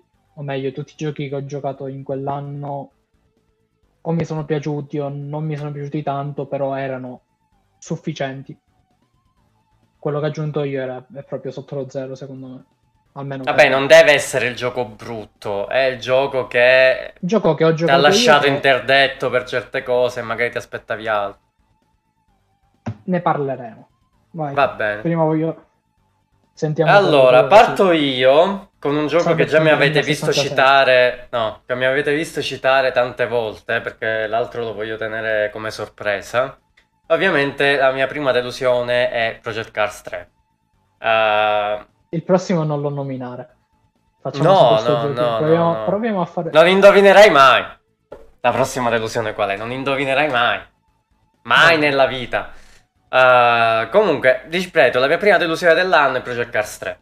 Uh, nella live ho già avuto modo... Di... La... Giovedì? La live di giovedì ho già avuto modo di parlarne. È stata una live anche carina, ho parlato di design e di tutto quanto, quindi se volete potete recuperarla anche su YouTube. Ehm... Uh, Dopo l'evoluzione che c'è stata da Need for Speed Shift, Shift due, Project Cars e soprattutto Project Cars due, che è un titolo eh, che amalgamava perfettamente quello che doveva essere Grid, secondo me, il nuovo vero Grid, invece niente, eh, stava perfettamente nel mezzo tra un assetto corsa e un Gran Turismo e Forza Motorsport. Chiaramente non aveva velleità simulative come assetto corsa, però ti dava quel qualcosa in più, quel, quel, quella profondità in più rispetto a un solito Gran Turismo, anche per via del Live Track due punto zero che uh, rendeva la pista uh, vi praticamente viva, cioè si modificava in base al passaggio delle auto, quindi si gommava di più, il meteo dinamico ne variava completamente la, eh, la terenza e quindi dovevi adattarti in constan- in co- costantemente. Uh, con l'andamento del, del meteo e di tutto quello che accadeva in pista. Quindi mi aspettavo un, un Project Cars tre della Madonna, visto che poi eh, abbiamo visto anzitutto che Slideman Studios è stata acquistata da Codemasters, ho detto minchia, soldi in più a posto, riescono a fare qualcosa di e più. Mi sono ritrovato tra le mani Grid di nuovo. Cioè io veramente, io non riesco, io capisco il perché uh, questo tipo di cambiamento totale nel mood. Se voi prendete Project Cars due, è molto serio, è un gioco molto serio, non ci sono cazzaggini. La, anche la, la, la l'interfaccia è molto seriosa. Se passate per Project Cars tre, vedete sto giallo acceso che sembra quasi un, te- un, un gioco da... Sembra Real Racing.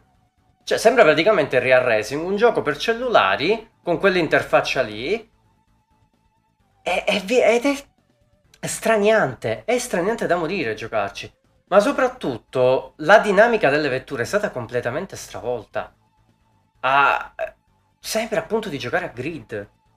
Chiaramente da Codemasters esce Grid, che ormai ha preso la deriva che ha preso, e vabbè, e stona molto Project Cars tre, soprattutto perché capisco appunto il voler prendere più pubblico possibile con un titolo del genere, ma secondo me è stato un calcio su- nei coglioni, per- proprio a una- un autocalcio sulle palle, perché tu avevi Project Cars due che già si differenziava da tutto il resto. Era un unicum nel panorama dei giochi di guida, appunto perché quanti aveva delle peculiarità. Project Cars due? duemiladiciassette. Mm. Era già un unicum. Per cui te ne esci con un Project Cars tre che è un'amalgama di roba vista e rivista negli altri giochi di guida. Che poi dobbiamo trovarci delle cose positive. Sì, ha una struttura single player sicuramente migliore rispetto al secondo capitolo. Ha più auto. Ma tralasciando quello... Tutto il resto è due tre gradini sopra Project Cars, eh, Project Cars due, anche a livello tecnico. sono riusciti a fare dei passi indietro anche a livello tecnico, ed è un, il, uno spreco totale anche quel live track. Noi abbiamo un live track in versione tre punto zero che modifica sempre la dinamica della pista, ma è completamente sprecato in un gioco dove non ci sono soste box, non puoi gestire gli pneumatici. Fa ridere anche che ti fanno scegliere la mescola se dura o morbida, che non ti cambia niente essenzialmente, perché non le puoi gestire neanche le temperature, n- nulla, l'usura. Non puoi gestire il carburante, non puoi fare niente. Però c'è sto incredibile meteo dinamico, uh, e, e guida... E, vetture da rally, hanno tolto le gare su sterrato. Cioè, veramente io non capisco il pe- sto gioco per me è un enigma. Ci ho giocato ottanta ore io, ragazzi. Ci ho giocato io ottanta ore per, per capire. E anche perché l'ultimo gioco di guida che mi è rimasto, ma appena uscito Dirt cinque, mi sono buttato su Dirt cinque subito. Uh, e io rimango in- interdetto. Io rimango. Io spero ora che, visto che Sliding Man Studios con tutta Codemasters dovrebbe essere acquistata. Le... Pensate il giro che sta facendo Slide Man Studios. Era di Electronic Arts, diventa indipendente, passa a Codemasters e ritorna a Electronic Arts. Cioè, pensate il giro assurdo che sta facendo sta, sta compagnia. Uh, ci sono delle assurdità poi in quel gioco che io veramente... È un gioco che si presenta come un sim arcade molto spinto sull'arcade, però basta un niente per darti delle penalità di mezz'ora. Nel... Il sistema di penalizzazione è fuori di testa. Cioè, è fuori di testa all'interno di un gioco del genere. E tante altre cose che non vi sto a dire, perché veramente se no ci perdiamo di casa. Comunque è sicuramente uno dei titoli più deludenti che abbia giocato nel... negli ultimi anni, no, in assoluto. Nonostante in generale sia un, un discreto prodotto. Io l'ho recensito su gamerclick punto it, gli ho dato sei e mezzo. Perché alla fine, per chi vuole giocare un gioco di guida per la prima volta, magari non vuole giocarsi il solito arcade, può essere qualcosina in più. Ma in un contesto in cui c'è un Grid che lo trovate scontatissimo, Forza Motorsport sette è la stessa cosa, un Gran Turismo Sport, non avete veramente motivo di giocarlo. Cioè, non... giocate Forza Motorsport e basta, o Gran Turismo, o Grid. Cioè, non, veramente non vi perdete nulla. Eh, per cui questo. Dario, invece... mia più grande delusione del, del duemilaventi, come hai giocato o non hai giocato? La scorsa che l'ho giocato, ah, eh, è stato forse uno degli unici giochi che ho proprio lasciato stare in tutta la mia vita. Ah, ho capito. Ne abbiamo parlato pure la settimana scorsa, che è Tell Me Why. Io quel gioco non lo riesco a digerire. Io ho adorato il primo de- Life is Strange, ho adorato il secondo, anche se, se non ricordo male, non è stato sviluppato. C'è il secondo... Um, com'è? Before the Cosa? Storm. Before the Storm è... Non è, non non è, non è di Don't, Don't Not, Not, era di... Cazzo, li ho recensiti pure, non mi viene a sto minuto. Eh, non mi ricordo come si chiama, comunque ho adorato il primo che era di Don't Not. Poi comunque il, l'idea... l'universo l'hanno creato loro, poi gli altri che non ricordo il nome hanno continuato. Però io da Dontnod mi aspettavo l'epicità che ho trovato in Life is Strange. Io Life is Strange l'ho giocato dall'inizio alla fine ed ero super entusiasta. Cioè, io giocavo un gioco bello sia visivamente che come storia, cosa che io non ho trovato per nulla in Tell Me Why. Ne abbiamo parlato praticamente molto molto la settimana scorsa, l'altra volta ne abbiamo parlato nei suoi difetti e nei, nei suoi pochissimi pregi, che credo sia solamente il comparto tecnico, perché ovviamente è un gioco del duemilaventi contro un gioco del duemilasedici, se non ricordo male, quindi oserei dire grazie che è più, diciamo, è migliore tecnicamente parlando, però i personaggi sono ehm, molto piatti secondo me. Eh, so- è stata spinta troppo, ma proprio troppo, la questione della eh, della transizione Tr- transazione giusto transizione che transazione eh, Non è che esatto, si vende. Giusto. Niente, la, il mio lapsus. Um, è stata spinta troppo. Per un gioco non deve essere il fulcro. Per esempio, uh, in The Last of Us. In The Last of Us il fulcro non è Ellie è lesbica. In The Last of Us il fulcro è un altro. Sono riusciti a mettere quella determinata cosa in un contesto già esistente. Tu non puoi creare un gioco attorno ad un singolo personaggio. Ti viene una cacata. E infatti è quello che è successo con Tell Me Why, almeno per il mio punto di vista. Poi ci sono stati alcuni che l'hanno adorato, hanno detto che è il gioco dell'anno, qua e là. Vuol dire che non ne capiscono un cazzo di videogiochi. Eh, credo sia uno dei, dei, dei peggiori giochi che abbia giocato praticamente di sempre. È una delle più grandi delusioni per il fatto che Dontnod era per me un, un marchio di, di sicurezza. Cioè tu fai, sforni un gioco, Don, Dontnod, anche dal punto di vista eh, artistico e narrativo, secondo me è uno dei punti forti della Software House. Eh, poi dovevo giocare... Non pure... sempre. Sì, non sempre. Non sempre, eh, quasi, quasi mai. Stato... Quasi mai, Life is Strange è stato un miracolo. Ma anche Life is Strange aveva comunque dei problemini ogni tanto, eh? Cioè non è... Sì, vabbè, non è un gioco perfetto, però è uno dei, dei giochi che proprio ti entra dentro il cuore, non, non puoi dire è brutto. Ci sono i difetti come ci sono i difetti. Certo, certo, parte certo, due. Certo. Diciamo non che è scritto... Il... È scritto sicuramente molto meglio di, dei giochi di David Cage, mettiamola così. Sono d'accordo, perché quest'anno... Eh, non ci vuole tanto. Quest'anno l'ho recuperato tutti e tre e devo dire che sono più confuso che persuaso. Cioè, non... Ne parleremo, parlere, faremo una live su David Cage poi, eh, sicuramente.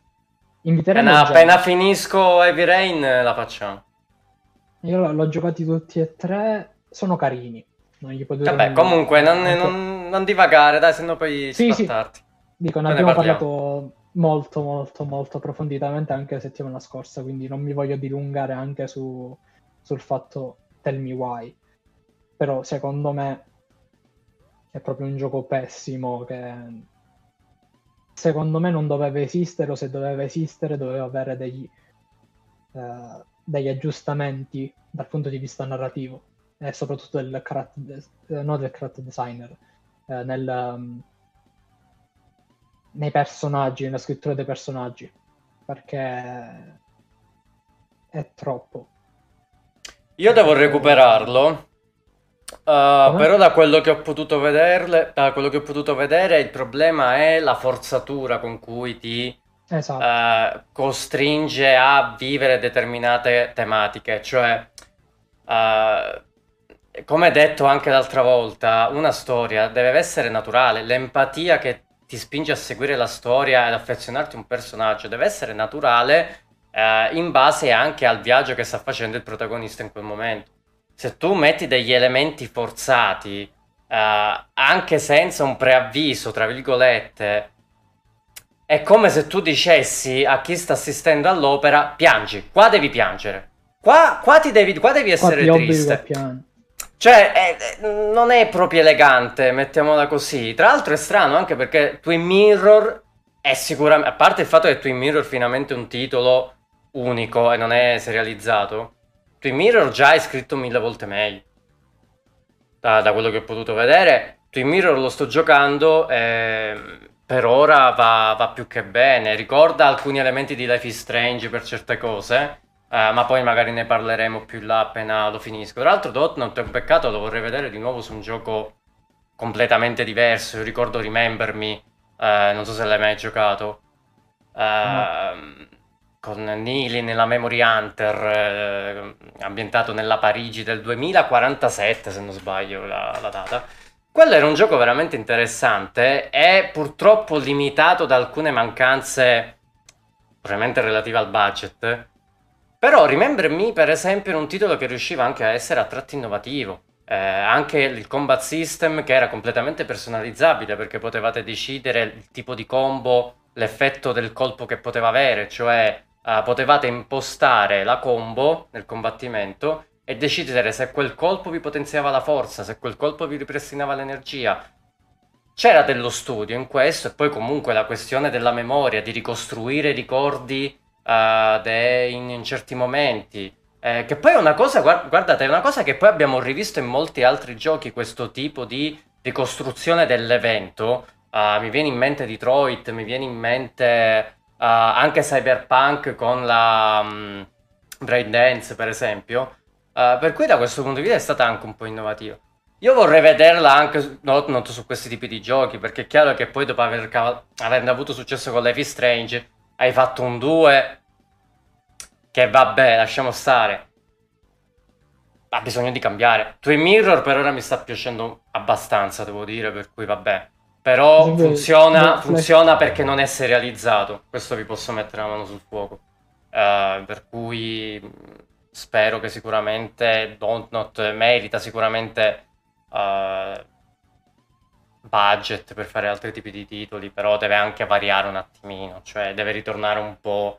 Ah, secondo me un gioco sviluppato alla Remember Me con le giuste accortezze potrebbe essere tanta roba. Per esempio, tra l'altro te lo consiglio, se non l'hai giocato appunto, Dario, mettilo nella tua lista di backlog. Um, okay. Vediamo, veniamo alla fine appunto di questa live con la mia ultima delusione di questo duemilaventi. Abbiamo elogiato ovviamente i cinque migliori titoli di quest'anno per quanto ci riguarda, uh, i cinque miei e i cinque di Dario. Ho detto della delusione di Project Cars tre, Dario Tell Me Why. Dario, indovina la mia delusione più grande di quest'anno. No, la delusione più grande rimane Project Cars, però una delle più grandi di quest'anno.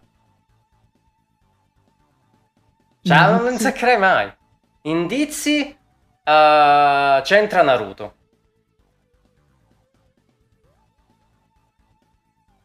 C'entra Naruto... Hai dieci secondi.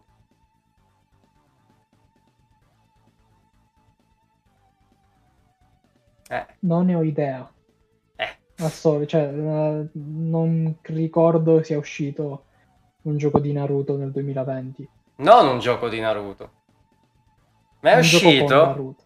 No. Uh, so che questo probabilmente potrebbe urtare il cuore di molti, me ne rendo conto, ma una delle mie più grandi delusioni di quest'anno è un gioco di Cyberconnect due, e non avrei mai pensato di dirlo, Dragon Ball Z Kakarot. Uh, allora, come è stato riprodotto il mondo di Dragon Ball è bellissimo, cioè per un appassionato, per chi vuole approfondire tutto quello che ha scritto Toriyama, è eccezionale. Le cutscene sono eccezionali, cioè niente da dire da questo punto di vista. Ma il combat system, cioè io lo trovo veramente molto ma molto ma molto più limitato rispetto a quello dei Naruto. Rendetevi conto, cioè Naruto è la base, cioè io pensavo si, po- si potesse andare giù. Uh, ci sono due aspetti fondamentali che di Z Kakarot non, non mi hanno fatto impazzire. Uno è lo- la questione dell'open world, eh, o meglio open map. Io non capisco perché hanno pensato una cosa del genere. Cioè, è vero, in certi momenti puoi approfondire certe cose, ma il tempo, secondo me, non vale la candela. È molto dispersivo. Eh, e poi hai delle battaglie in cui, tra l'altro, nell'esplorazione vieni interrotto ogni cinque secondi dagli androidi, dai soldati di Freezer, e quei combattimenti te li devi fare. Che palle, neanche puoi esplorare tranquillamente, vabbè. Poi hai un combat system che è, secondo me, ridicolo. È ridicolo. Il fatto che hanno messo in piedi una roba R P G per quanto riguarda Dragon Ball me può star bene. Ma non ha un briciolo di epicità, tralasciando le cutscene di quello che dovrebbe essere Dragon Ball. Cioè, noi abbiamo avuto un Dragon Ball Fighters, ragazzi, che ancora oggi è una roba della Madonna. E nonostante non sia un open world, ha comunque realizzato una narrazione interessante, un what if, quello che volete, in grado anche di rivelare piccoli aspetti, aneddoti, per, quello, per cui lo puoi fare in quella maniera, non c'è stato bisogno di fare l'open world. E il sistema di combattimento è limitatissimo. Io, di mio, quando ho visto che Cyberconnect due stava facendo un nuovo Dragon Ball, io ero impazzito, io adoro i Naruto, per me Naruto Ultimate Ninja Storm quattro è una delle vette mai toccate del cel shading, tecnicamente è pazzesco e secondo me in certi aspetti è anche superiore all'anime, per quello che è stato fatto, non parlando del, del manga. Uh,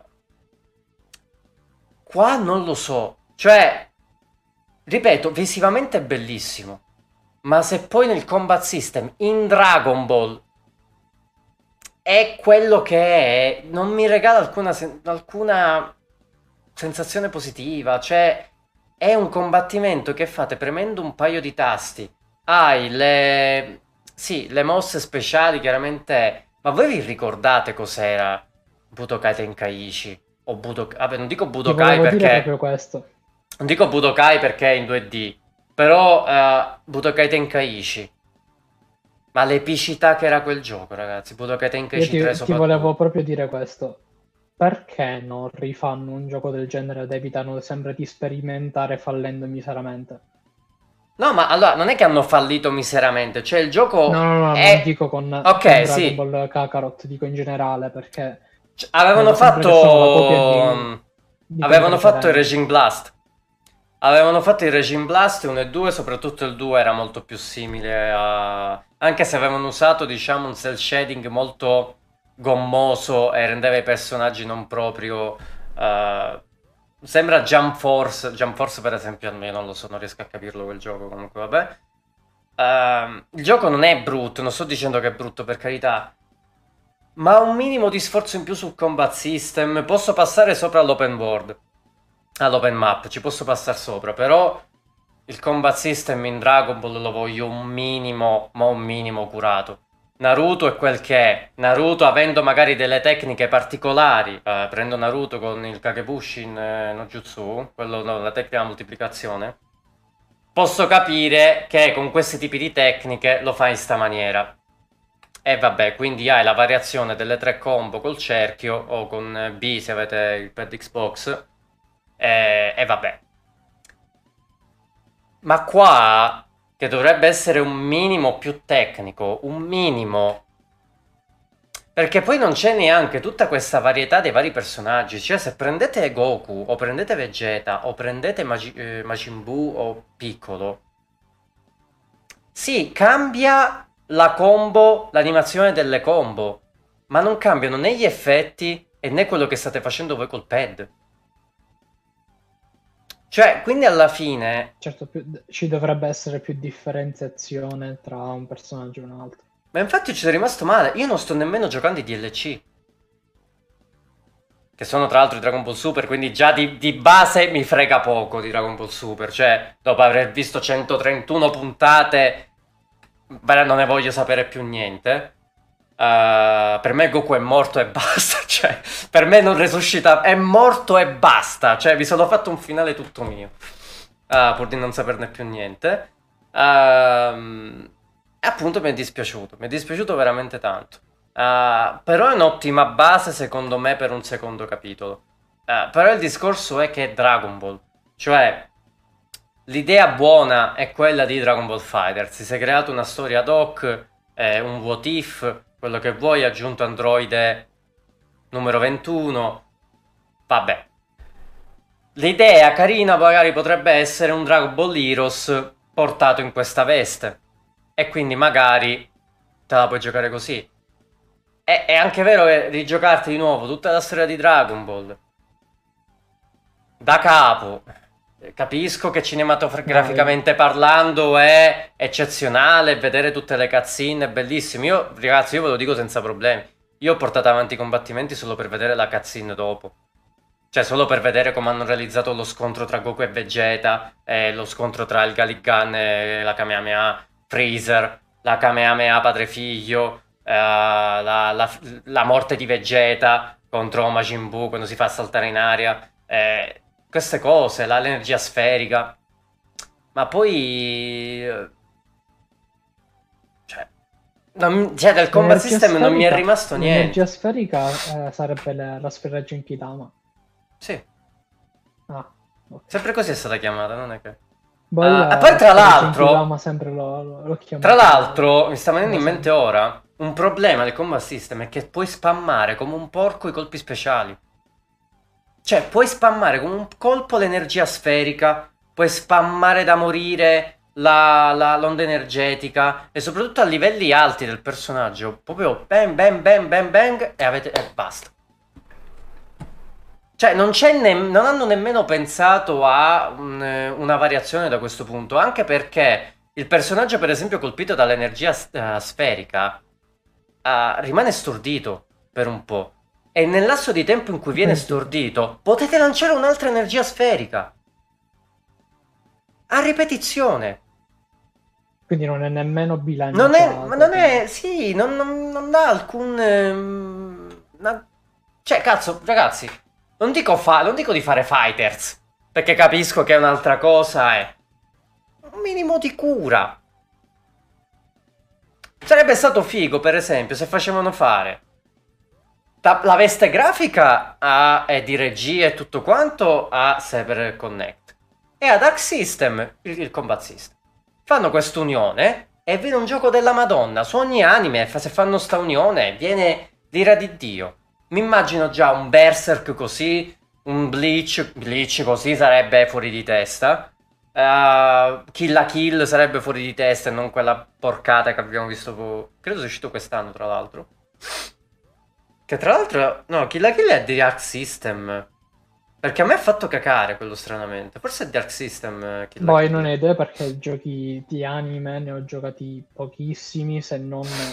Fatemi controllare. PlayStation due e Wii. Fatemi controllare, perché per esempio... Uh, una cosa carina... Io ho visto bistrattata questa cosa, però io l'ho trovata carina. Uh, in Kill la Kill, anime che consiglio comunque se volete recuperarlo dallo studio Trigger. Ehm... Uh, Era l'interruzione del combattimento con, diciamo, il dialogo provocatorio, non so come definirlo in questo momento, che rendeva, diciamo, più dinamico, vivace, cinematografico il combattimento in sé. Non è riuscito a pieno, per carità, perché ha molto spesso una rottura di palle. Però, sai, qualcosa di diverso, si sono, hanno pensato almeno a qualcosa di diverso. Era Kill la Kill, perché se è di Arc System, perché Combat System non è male. Però in generale il gioco è... Non lo metto tra le delusioni perché non me l'aspettavo. Kill la Kill If dovrebbe essere. Uh, sì, forse è uscito nella... l'anno scorso. Ed è Arc System.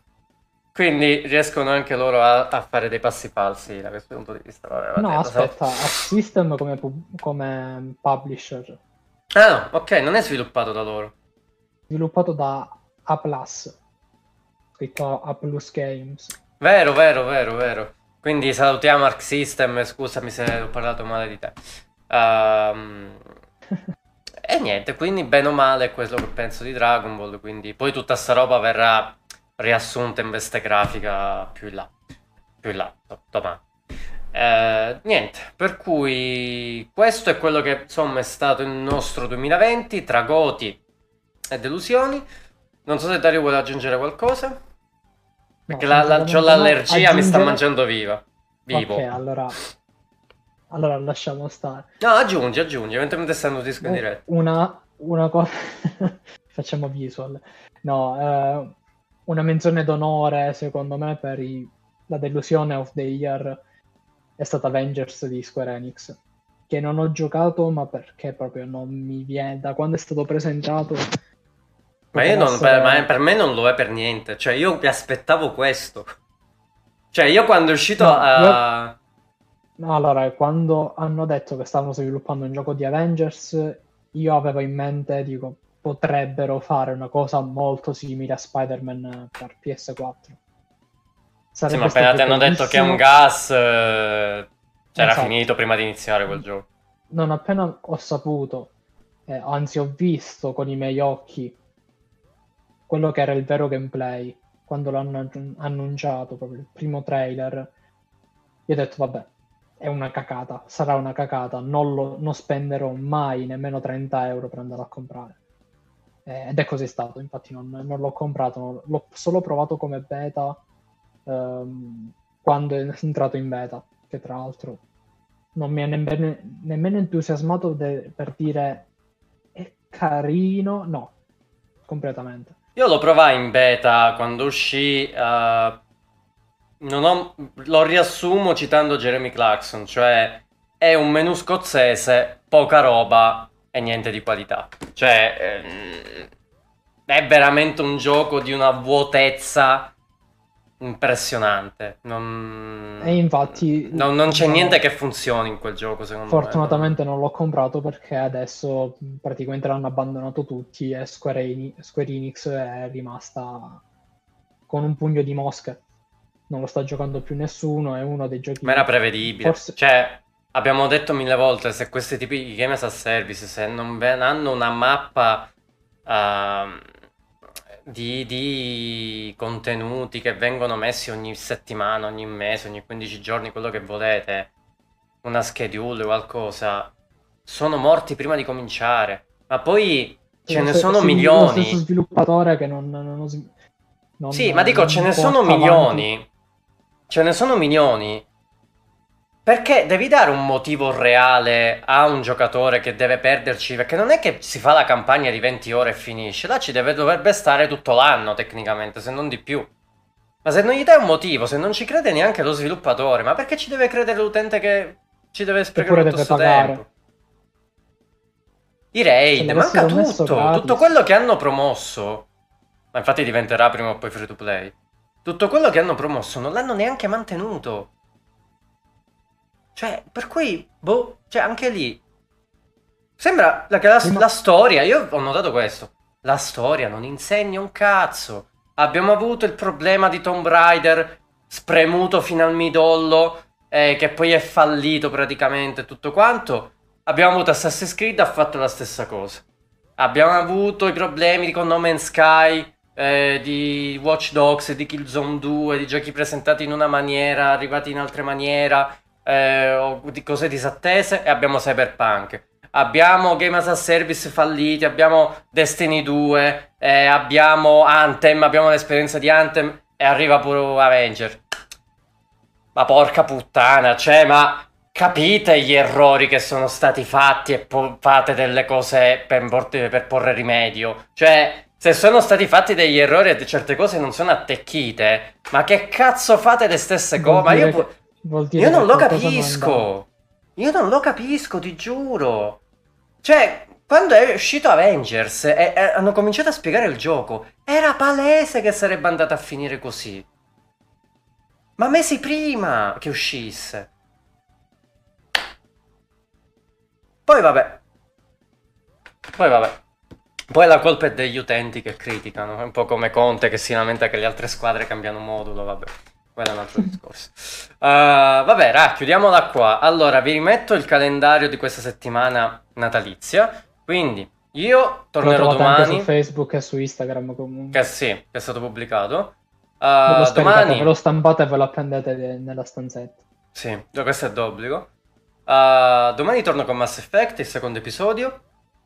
Martedì io e Dario siamo qui a commentare la terza puntata, che dovrebbe significare anche il declino tecnico eh, garantito dal studio mappa di Attack on Titan.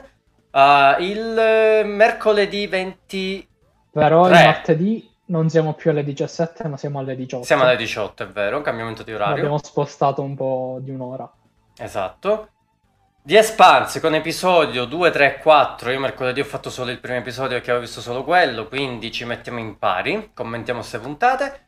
Vigilia di Natale con Dirt cinque, vista la situazione che si è venuta a creare politicamente parlando, stiamo insieme e tutto quanto. Natale lo passiamo tra urla e terrore con Alien: Isolation. Sabato Santo Stefano lo passiamo con Yashahime, che non ricordo male come si pronuncia bene, ovvero la, la, il sequel di Inuyasha, per parlare un po' anche di come questi anime degli anni novanta si affacciano agli anni duemila con un contesto completamente diverso, tra l'altro duemilaventi, non duemila, e poi torniamo domenica col talk show, solito orario diciassette, parleremo della follia del duemilaventuno, perché chiaramente ci troveremo la roba che uscirà nel duemilaventuno più la roba spostata, no, più la roba spostata dal duemilaventi al duemilaventuno, per cui non avremo tempo neanche per fare pipì.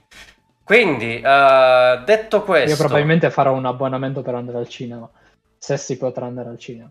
No, io me, già mi sto preparando per comprare una di quelle poltrone da gaming col water, così posso fare tutto assieme, streamare, tutto quanto, come si faceva un tempo e come penso qualche streamer faccia adesso.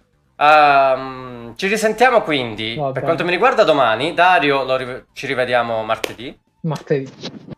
Vi ringrazio tantissimo per averci seguito, oggi è una live molto lunga, però abbiamo parlato un po' di molti titoli in questa, in questa giornata. Vi ricordo che questa live la troverete in replica sul nostro canale YouTube, sempre quarantadue, la risposta fondamentale, uh, e in versione podcast su Spotify, iTunes, Google Podcast e un altro che non mi ricordo mai. Uh, però trovate tutto chiaramente sui social, Instagram e Facebook, trovate tutto là. Quindi, se ci sono anche cambiamenti di orari e tutto quanto per quanto riguarda il calendario, trovate tutto sui social. Grazie e ancora. Link, comunque li trovate tutti su, su, qui su Twitch, se state guardando la replica li trovate in, sotto in descrizione su YouTube. Potete cercare con la barra di, delle ricerche sul browser quello che volete, quindi ci trovate. Se ci volete ci trovate, esatto. Quindi questo è quanto. Grazie ancora. Bacio, ciao Dario, e a, a... noi a domani, noi, noi a martedì, noi a domani, ciao ciao ciao.